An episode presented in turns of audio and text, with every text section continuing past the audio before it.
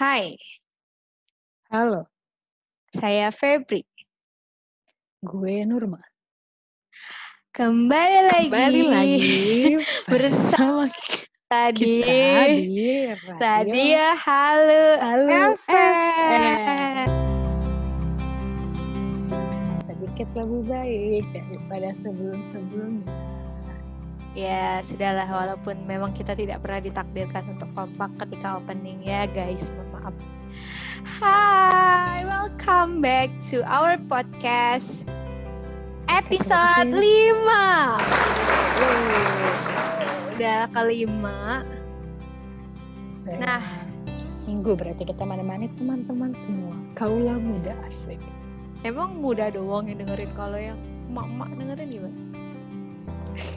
Gak ada dah. Gak tau deh. Hai, jadi kita eh, hari ini eh, kemarin kita bahas apa sih? Oh tentang self compassion, Self healing, yes, self compassion, compassion dan lain-lain. Nah, sekarang kita mau bahas tentang apa ya? Ini namanya tentang apa ya? tentang agroindustrial startup asik. Oh, tentang, Salah gak sih gue? Tentang startup. Startup itu apa sih?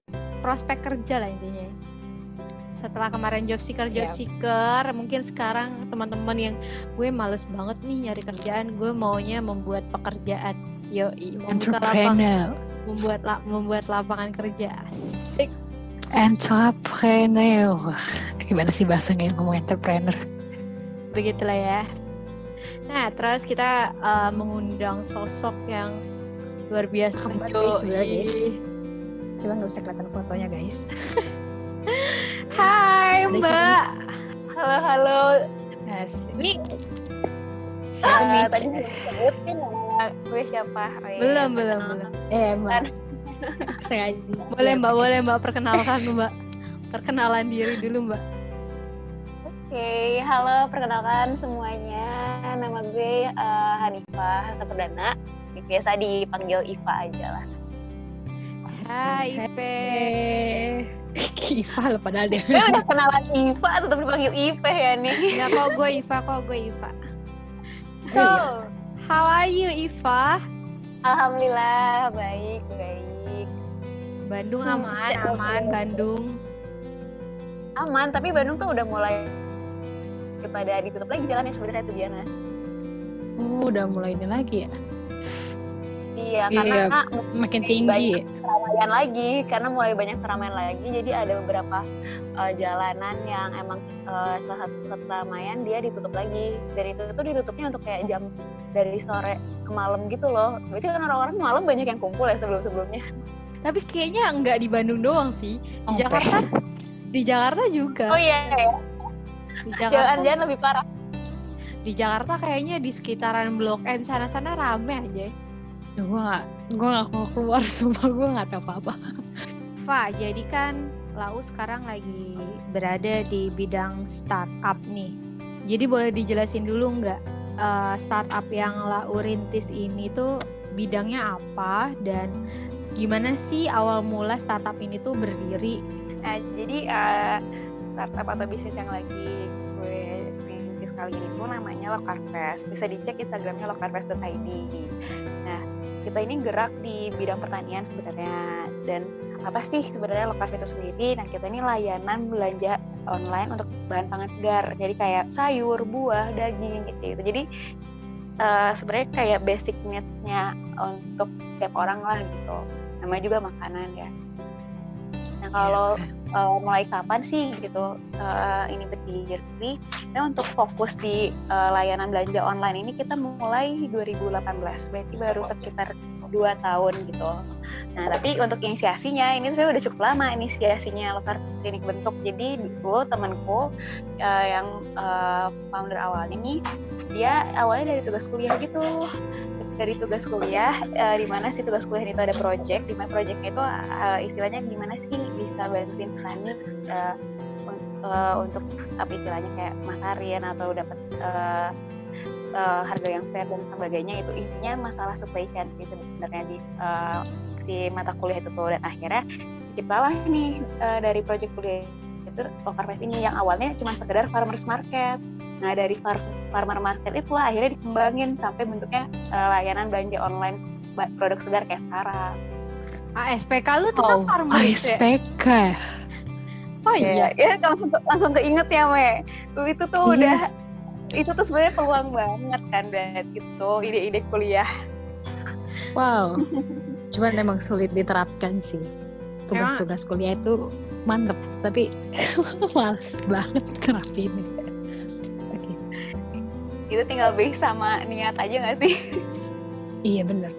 Uh, berarti P kan ini tadi uh, lo bilang lebih kayak asosiasi, saya terasosiasi gitu ya, nggak cuman satu satu owner.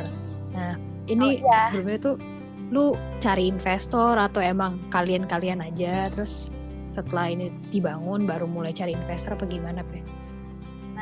Pas awal diinisiasi emang kita juga istilahnya ada bantuan hibah gitu. Itu sempat ada dari beberapa instansi sebenarnya. Uh, dan berikut kan waktu pertama kali berdiri kita masih uh, istilahnya masih pada mahasiswa ya waktu itu.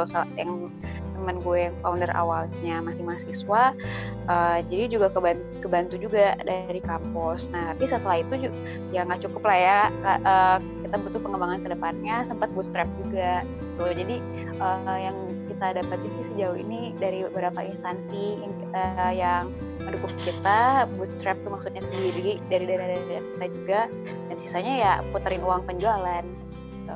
oh, wow. Itu pasti keren banget sih ini Emang, bisa merealisasikan tugas kuliah tuh hmm, best Emang yang susah tuh nyari sponsornya jadi harus cari sponsor investor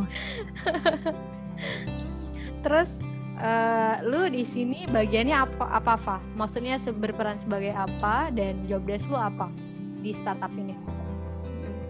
Oh, sekarang saya posisiku uh, secara apa? Secara hierarki ya hierarki. Malah disebutnya itu uh, chief marketing officer. Jadi di bagian marketingnya, in charge-nya. Tapi uh, untuk detail job desk-nya ya sebenarnya gak cuma marketing aja karena kita di sini sama-sama founder semua juga uh, saling ngebantu lah di setiap lini lini bisnisnya. Cuman untuk in charge-nya gue di in charge di marketing. Terus marketing di sini dalam artian apa aja cangkupannya? Uh, berarti marketing di sini sih uh, salah satunya kan digital marketing, terus uh, juga ada marketing program. Nah, terus ada juga nih uh, saya kayak uh, customer relationship, uh, customer relationship management atau bisa kita nyebutnya CRM. Itu yes, salah satu tiga hal utama yang uh, dari marketing. Ya biasalah kalau digital marketing tahu ya di untuk kayak pegang digital uh, sosial media, salah satu digitalnya. Terus kita emang lagi running untuk uh, web development juga. Kalau kan uh, program marketing atau marketing program itu ya apa sih yang kita tawarin ke konsumen gitu. Contoh-contoh nih untuk diskon diskon. awam diskon diskon ya gitu. Oh sih terus pe ada ini juga nggak? Misal kayak lo ngadain event atau lo kerjasama bareng acara-acara di luar atau ke kampus-kampus atau gimana gitu. Kan kayak bazar gitu-gitu ya? Uh, brand-brand ngadain event-event kayak gitu. Ada ada uh, kita emang uh, waktu sebelum sebelum covid ini ya kita juga ikut belajar juga sih untuk istilahnya untuk meningkatkan awareness dan exposure orang-orang terhadap lokal sendiri. Karena uh, sebenarnya emang kita juga masih PR untuk membangun awareness atau exposure orang-orang terhadap lokal jadi kayak kita untuk diketahui sama orang-orang atau target konsumen gitu. Jadi kalau misalnya kayak kerjasama sama beberapa uh, untuk ngadain event ada ada. Tapi kayak kalau untuk sekarang sekarang tuh kayak masih agak uh, lambat sih buat kerjasama untuk kalau mekan in realnya. Jadi uh, sekarang sekarang kita lebih banyak gimana sih untuk uh, istilahnya ngewain ngebesarin uh, pasarnya terus nge-reach beberapa konsumen baru target konsumen baru sama buat expand. Nih sebenarnya ini pasti relate banget kan ya apa sama materi-materi kuliah kita kan. Tapi yang menurut lu nih yang paling dominan nih antara materi kuliah sama uh, real life yang lu sekarang jalanin tuh apa? Misal, tapi ini lebih ke materinya banget ya bukan sekedar kayak ya bukan maksudnya bukan sekedar kayak lu bilang ini uh, materi tentang packaging tapi maksudnya apanya gitu kan banyak materi-materi sub iya. subbabnya gitu. Oh ya oke. Lebih detailnya. Yap, bener. kalau yang relate sama kuliah atau kayak apa sih yang waktu kuliah terus akhirnya benar-benar bisa diterapin waktu kuliah waktu uh, bisnis ini salah satunya bener sih packaging waktu materi uh, penyimpanan tuh benar-benar kepake banget apalagi mainnya sama produk-produk uh, sayur kayak gini ya sayur buah daging itu kan sensitif banget gitu sama gimana sih cara penyimpanannya gimana sih cara handlingnya itu sih yang Iya. akhirnya bener-bener uh, kepake kayak dari dari waktu kuliah jadi gue bisa estimasi kayak oh ini tuh uh, apa namanya kenapa dia bisa cepat nih kenapa dia bisa cepat kematangan atau terlalu cepat busuk tuh ya karena ini kan tempatnya terlalu lembab dia disimpan ada buah apa kayak itu jadi jadi bantu gitu loh dengan materi yang pernah didapetin gitu itu salah satunya sih dan akhirnya gue juga pakai edible coating nih baru-baru ini itu kan materi kuliah banget nggak sih Oh ya, Iya. wow. Eh gue kangen tahu materi-materi itu yang ngeliatin apa perubahan di belakang kulkas. Oh iya Ingat gak lu? Ya gak sih produk-produknya kayak kalau di belakang Iya. kulkas dia perubahannya apa? Hari ke-0, hari ketiga, hari kelima ya Terus ampun. di suhu ruang tuh gimana? Iya di kulkas di mana? Ya ampun. tapi itu benar-benar ngebantu enggaknya tuh kayak logik kita eh, mikir eh, tentang gimana ya tentang gimana penyimpanan tuh contohnya ya jadi logik gue juga udah udah udah connect gitu loh kayak sama waktu materi kuliah oh lo jikanya kalau misalnya lo di tempat panas dia akan meningkatkan suhu dan gimana lah gitu ke buahnya dan lain-lain. Kayak itu tuh logiknya dapat banget jadinya akhirnya itu benar-benar yang salah satu yang dapat sih Iya. Emang. ada lagi juga nih selain kayak penyimpanan yang gue dapetin Apa tuh, Pe? salah satunya. Ini nih yang materi terakhir banyak tugas Wah. Oh, ya itu marketing banget sih. Bisnis Iya, karena kan- kanvas. Iya, itu kan itu kan ternyata basic bisnis banget ya. Dan kayak gue baru nyadarin sekarang di saat gue ngikutin beberapa eh, kayak inkubator atau pra inkubator gitu kan. Terus materi yang dikasih tuh coy PKT banget dari awal sampai akhir gitu loh. Kayak oh PKT tuh dasarnya kita bisnis banget ya ternyata. Tapi emang ternyata teori soal itu kita pakai eh, apa namanya pakai pakai eh, BMC, terus ada peta empati kayak gitu tuh itu emang dasarnya dan dari situ juga kita eh, jadi lebih melek lagi oh gimana sih sisi konsumen oh gimana sih sisi sisi eh, orang atau stakeholder yang kita eh, apa ya interaksi atau kita kerjasama dan itu tuh kerasa banget pas eh, sambil bisnis tuh oh ini loh yang dimaksud oh gini loh kayak oh, jadi kayak recall lagi waktu kerja kuliah sama kayak antar stakeholder, terus kira-kira permasalahan di lapangannya apa, terus kita mikir keras secara kritis Eh, gimana solusinya. Ya ampun, itu gue kangen banget sama PKT. Eh, BTW VKT itu apa, geng? Singkatannya evaluasi dan komersialisasi Komersialisasi teknologi ya? teknologi. Evaluasi, komersialisasi, dan teknologi. Kalau supply chain, Pe? Nggak terlalu Nah, sih kita. Nah, PPIC. sebenarnya kita nggak begitu banyak supply chain kan waktu pas kuliah tuh ya nggak? Iya, sayang banget sih itu. Ya sayang banget sih sebenarnya. Cuman Karena bukan Oh. teknik industri, hahaha. Eh, tapi justru harusnya tetap lebih berat loh, di itu kita loh harusnya. Iya sih. loh. Orang dosennya aja ada yang ada yang ahli di situ kan. Tapi Ada kalau gue lebih ke supply chain-nya sih benar kata Mae. Ya kan sayang banget itu kita nggak pelajarin banget. Karena Terus, kita tuh udah terlalu eh, banyak fokus. Karena Iya, kan banyak kita- banget. Kan kita tuh udah banyak fokus. Kalau kalian dengar podcast kita yang pertama, kalau kita menceritakan beberapa fokus yang ada di departemen kita, nah itu. Jadi kayak kita nggak bisa secara gambleng ini dalam banget yang dipikirin kayak gitu. Tadi Ya itu itu sih salah satunya. Tadi masih bahas supply chain kan kita. Eh, eh, kalau yang masalah supply chain emang sih eh, ini yang benar-benar akhirnya real apa istilahnya tuh kayak inti core bisnisnya gitu. Sebenarnya kita ngurusin supply chain kayak memperpendek rantai pasok kan ingatnya ya. Ah, Itu salah satu salah satu yang eh, benar-benar bisa kepake yang kayak pertimbangan supplier. Itu tuh pakai juga. Tapi emang kuliah tuh ngebantu logik kita untuk dunia kerja sih. Ngerasa nggak sih kayak logiknya kita loh yang kebentuk sebenarnya? Pola pikir sih. Iya sih. benar-benar. Pola pikir, Walaupun kita nah. nggak ingat gitu ya rumusnya apa gitu ya. Betul. Apa PPIC? Apa umur sih? Eh, semua sih in general gitu Ya, logiknya jadi atau pola pikirnya ke kebentuk dari setiap mata kuliah mata kuliah gitu Tapi iya sih. Emang emang ya nggak mungkin lah kita nggak mendapatkan apa pun di materi kuliah. Tapi gue udah lupa sih walaupun ingat intinya tapi gue udah lupa gitu. Kalau disuruh Iya. soal lagi kayak aduh apa sih ini. Nah sebenarnya local fest ini sendiri tuh ada beberapa produk kan ya Pe.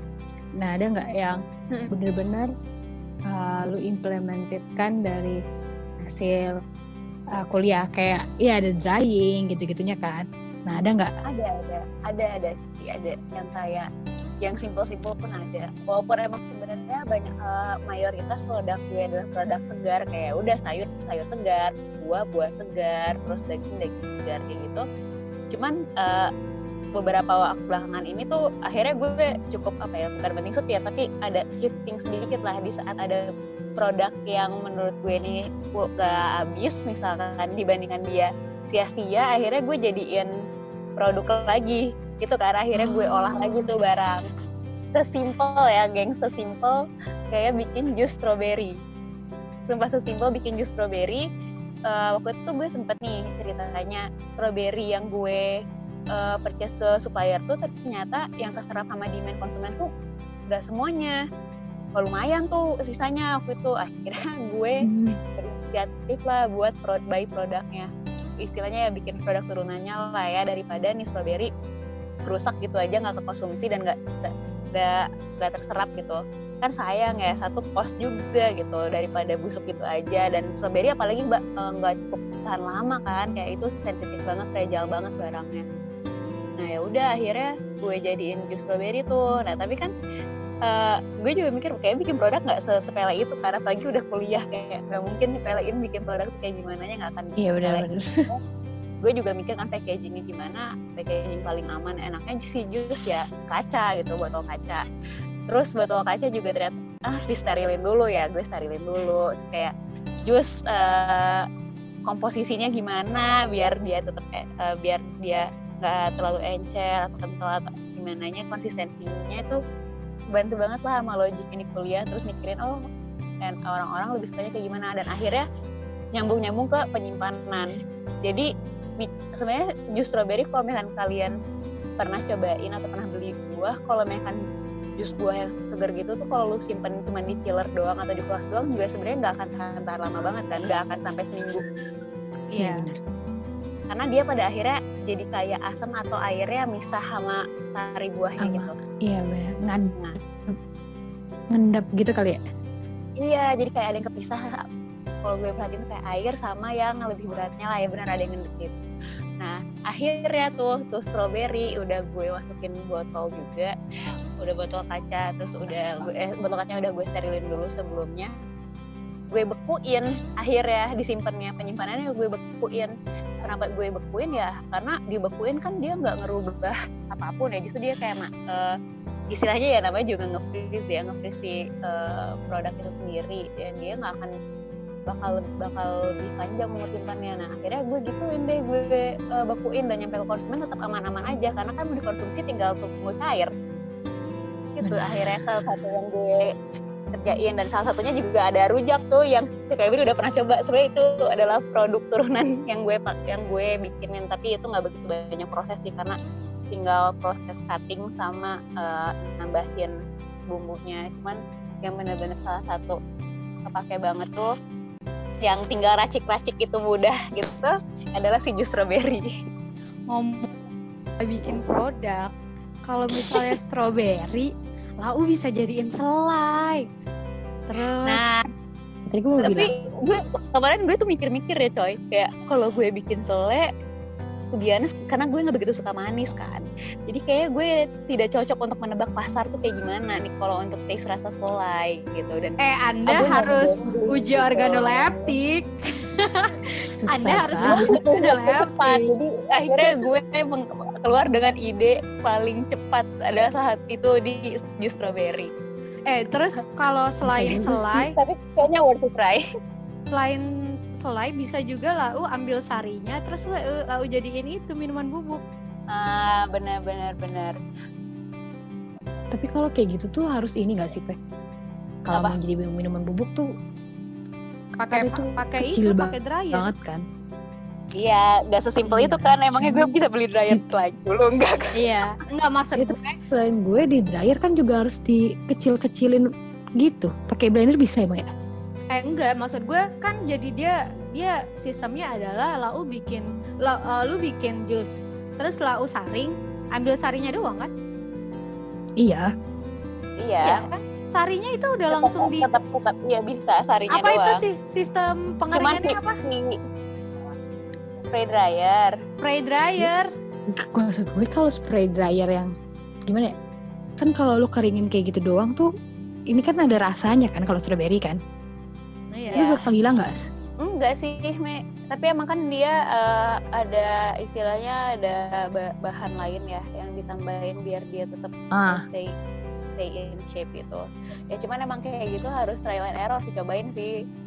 Ya, itu itu long term kalau menurut gue yang kayak gitu eh, bikin produknya emang harus long term. Enggak, gue yang ya. mikir ya ketika jus strawberry lau freezer itu agak merubah visualnya aja. Oh iya, kalau secara visual pastilah. Cuman yang gue banggakan adalah karena stroberinya purely murni, kayak bener-bener gue pakai air tuh dikit banget cuy, kayak cuma nggak sam nggak sampai 20% tuh air, isinya bener-bener kental banget, emang pure Strawberry gitu ya? strawberry. Jadi akhirnya jus strawberry yang gue buat murni itu juga warnanya bener-bener merah, nggak yang pink-pink yang biasa. Kadang kalau kita lihat di jus strawberry kayak kena mungkin banyak air ya atau dicampur jadi warnanya agak pink gitu kan kayak padahal tuh biasanya kalau purely buah strawberry itu ya merah Iya. Betul. merah kayak strawberry Tapi gue jarang banget sih beli jus strawberry-. Itu mahal biasanya soalnya. Atau yang pink itu karena dia dicampur sama kental manis. Jadi dia warnanya pink, nggak merah aja gitu. iya sih betul betul betul Atau apa ya selain selain tambahan-tambahan itu apa biasanya? Tambahin air, banyak air. air juga kan bikin pucat warna kan sebenarnya Iya. Sama Bikin gak enak dilihat gitu warnanya, utek. dan dia ngurangin konsistensi kentalan si jusnya Oh iya benar. Jadi sistem yang ada di startup lu sama eh, industri konvensional lainnya itu apa pak? Jadi kalau misalkan bedanya apa sih sama bisnis konven atau bi- eh, industri-industri konvensional yang ada? Maksudnya kalau startup ya salah satunya eh, teknologi, pelibatan teknologi itu yang bedain startup sama bisnis lainnya. Meskipun kita bisnis yang baru berkembang, tapi kita ngelibatin teknologi. Kalau mereka kalian bisa lihat rata-rata apa sih eh, bisnis yang dibilang eh, atau industri atau perusahaan yang dibilang startup, pasti mereka ngelibatin teknologi. Nah itu bedanya salah satunya dan juga cara geraknya, cara gerak di bisnis itu sendiri lebih fleksibel. Jadi kalau misalkan ada perubahan, perkembangan atau apa itu bisa lebih fleksibel. Beda kan kalau misalkan kayak contoh di pemerintahan atau di eh, bisnis-bisnis umum pada pada umumnya. umum. Jadi kayak lebih fleksibelnya sih yang ditemuin di startup. Gitu. Nah, terus Pe, ini em, kalau misalnya mau beli di tempat lu itu bisa lewat apa, apa aja medianya? Nah, kalau saat ini media pemasaran kita tuh masih eh, via WhatsApp nih, Mei. Karena kita masih develop juga untuk web. Jadi rencananya kita webnya bakal bisa responsif lah. Jadi kalau lu buka web tuh lu bisa kayak ngeliat eh, pakai aplikasi. Jadi bukan cuma harus lewat laptop atau PC doang. Nah, itu yang lagi dikembangin. Eh, kalau sekarang bisa lewat WhatsApp ya, ada di link Instagram kita. Oh, Kalau misalnya eh, mau mesen via e-commerce gitu, lau nggak kerja sama sama e-commerce gitu? Nah, sebenarnya itu juga yang lagi lagi running nih. Dicari. Jadi uh, kita lagi uh, persiapan nih buat masukin beberapa katalog produk kita ke salah satu e-commerce yang ada di Indonesia. Berarti prosesnya uh, akan selalu mengdevelop develop. Tuh, pasti pasti pasti. Dan nyari investor sih, nyari funding kita. Lagi nyari funding juga. Bagaimana cara untuk menjadi investor lu nih? Siapa tahu kan pendengar podcast kita ada yang gila ini keren banget nih Iya. gitu. Ini duitnya banyak nih kita nih Iya. mau buang-buang duit nih. Siapa tahu siapa tahu gue dan Nurma mau menjadi investor Iya, atau anak-anak kan. inspi yang Boleh, lain. kan? boleh boleh banget lah, boleh banget lah kalau misalkan emang Amin ya robbal alamin. Gimana Peh? Kalau emang misal tertarik nih buat jadi investor kita bisa langsung hubungin gue aja di kontak berikut Dan- atau coba reach gue aja via email ataupun bisa media sosial gue juga nanti uh, untuk lebih lanjutnya ada omongannya Oke. Nah, kalau misalnya selama ini nih tantangan apa yang lu uh, hadapi? Struggle-struggle apa sih yang biasanya? Wow, ini nih uh, ini sisi beratnya atau apa pun deh tantangan apa gitu? Di startup. wow banyak banyak tapi kalau mekan dari segi bisnis dan salah satu yang benar-benar gue rasain deh itu tuh penetrasi market sih penetrasi market jadi uh, kayak gambaran deh nih uh, buat di pasar di Bandung kondisi apa ya bukan kondisi tapi pasar di Bandung tuh apalagi mungkin orang-orang kita ya pas awal-awal nih belum covid ya. Kayak mereka tuh tentu kalau apa-apa tuh pengen yang mas mereka tuh tentu kalau mau apa-apa tuh beli tuh masih pengen yang lihat pegang-pegang kayak gitu loh. Oh. Sedangkan- Nah, sedangkan bisnis gue kan yang sedangkan bisnis gue tuh jatuhannya yang eh, layanan belanja online, which is ya lo liatnya via katalog atau lo lihat fotonya gitu, bukan lo pegang, bukan lo lihat dengan mata kepala lo real real kayak gitu loh. Itu sih yang eh, pas awal-awal tuh kayak penetrasi marketnya karena di- eh, beber- beberapa orang dan mayoritas rata-rata masih pengen kayak gitu. Dan di Bandung kan macet nggak begitu macet ya. Saya belum sehektik Jakarta jadi orang-orang masih considering gue mau sambil jalan-jalan. Gitu sih salah satunya.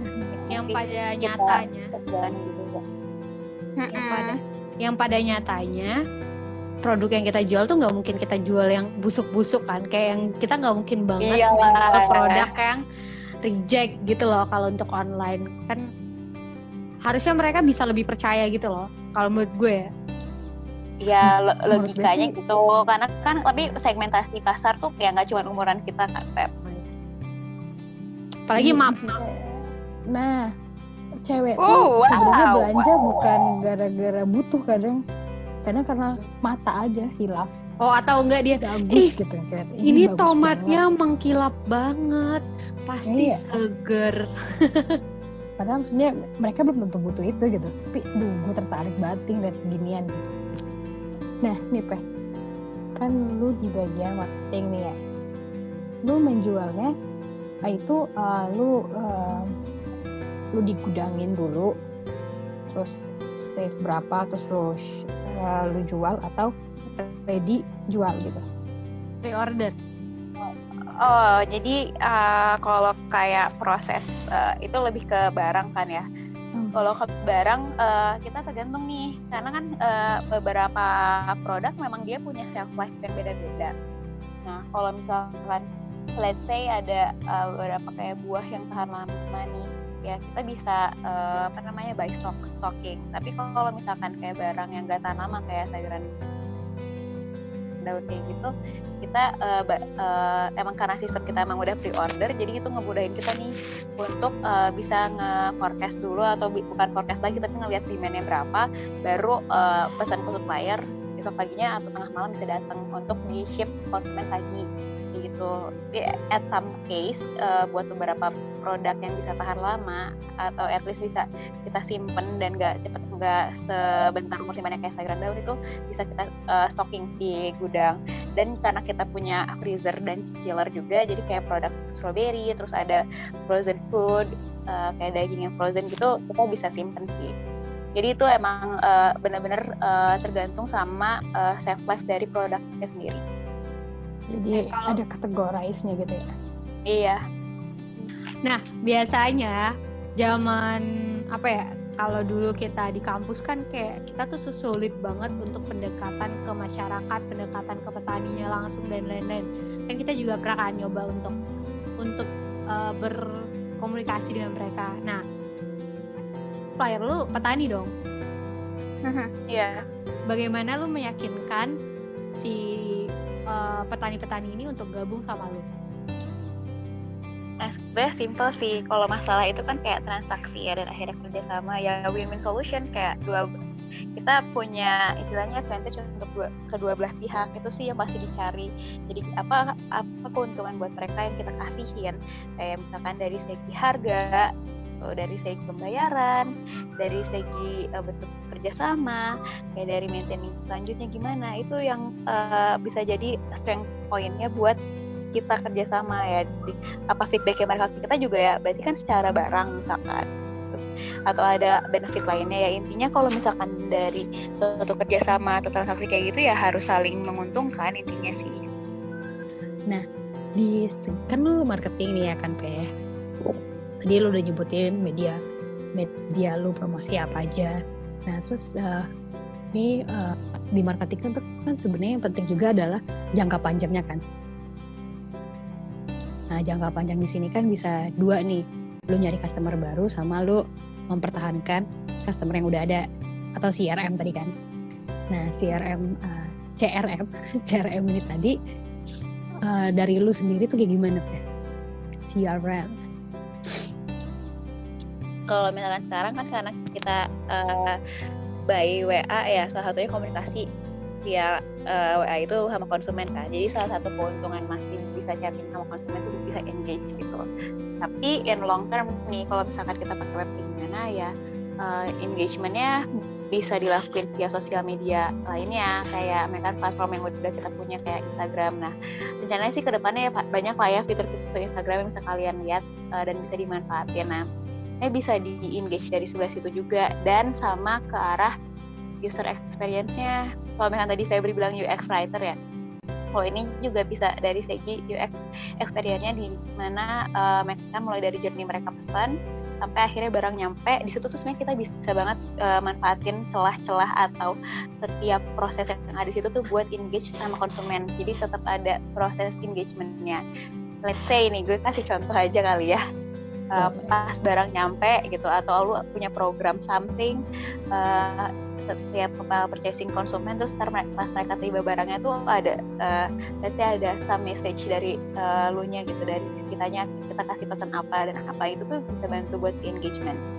Kayak gitu. Terus kayak mereka kalau mereka ada uh, udah mak udah banyak lah kalau misalkan perusahaan atau apa tuh pasti mereka nyari polling juga kan atau cari kayak riset risetan tuh sama konsumen. Nah itu juga sebenarnya uh, salah satu upaya kita untuk bisa tahu nih uh, gimana sih sebenarnya konsumen rasain kayak atau tingkat kepuasan kayak gitu juga salah satu bentuk engagement sama konsumen.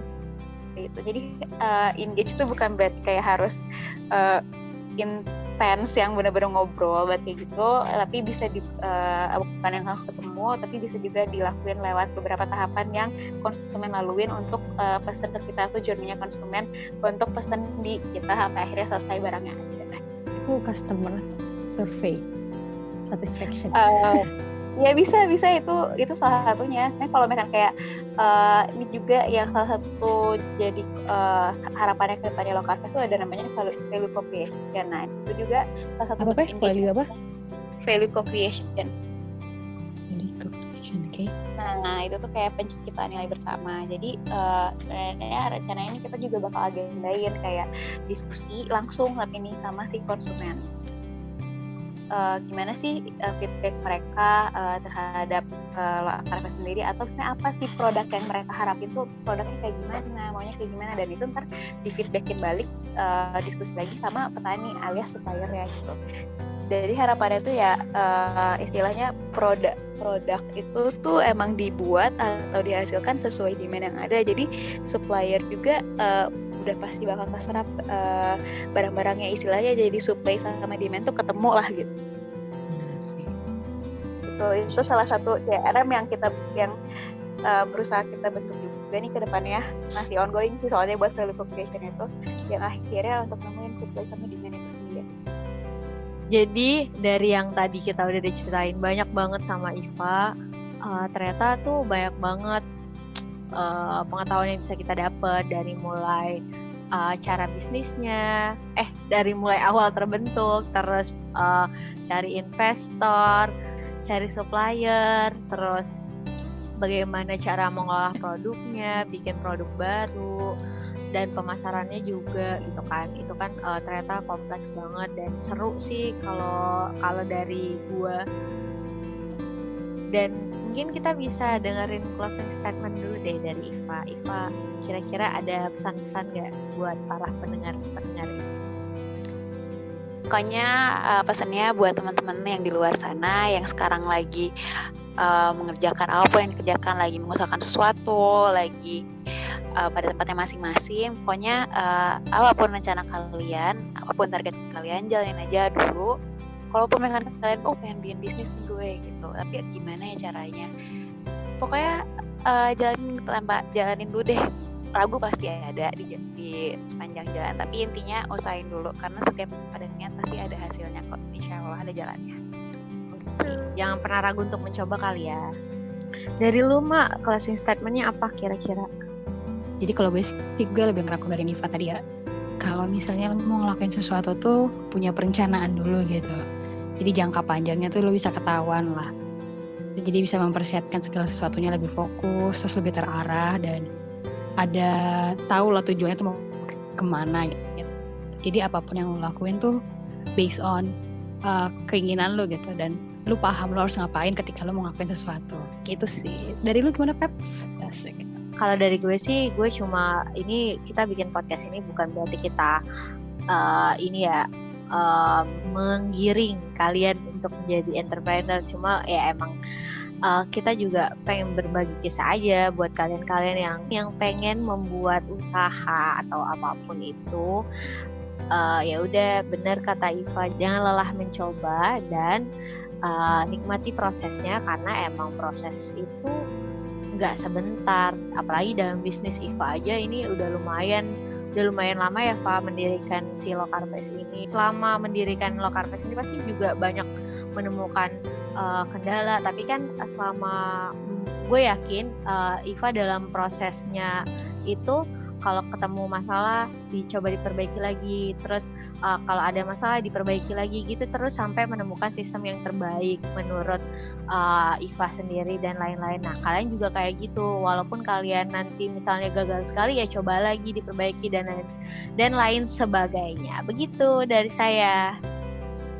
Dan uh, terima kasih banyak uh, untuk Iva yang udah berbagi ke uh, Makasih, tips and trick dan pengalaman yang itu membuka wawasan banget buat teman-teman yang pengen membuka usaha ya nggak sih mak yang terjun ke dunia agroindustrialis asik dan makasih ya Pak semoga Lokarfest selalu sukses dan semakin banyak dan semakin terkenal dan semakin, semakin luas. Bisa buka cabang bukan di Bandung aja, bisa ke Jakarta, Depok, Bekasi dan lain-lain. Amin. Amin. Amin. Terima kasih teman-teman sudah mengundang. Yeah. Iya, sama-sama. Thanks juga, Pe. Yaudah, okay, sekian. Jadi, sekian podcast sekian kita. dari kita. Dadah. Dadah. Sampai jumpa lagi. Sampai jumpa lagi. Ya, di podcast berikutnya. Dadah.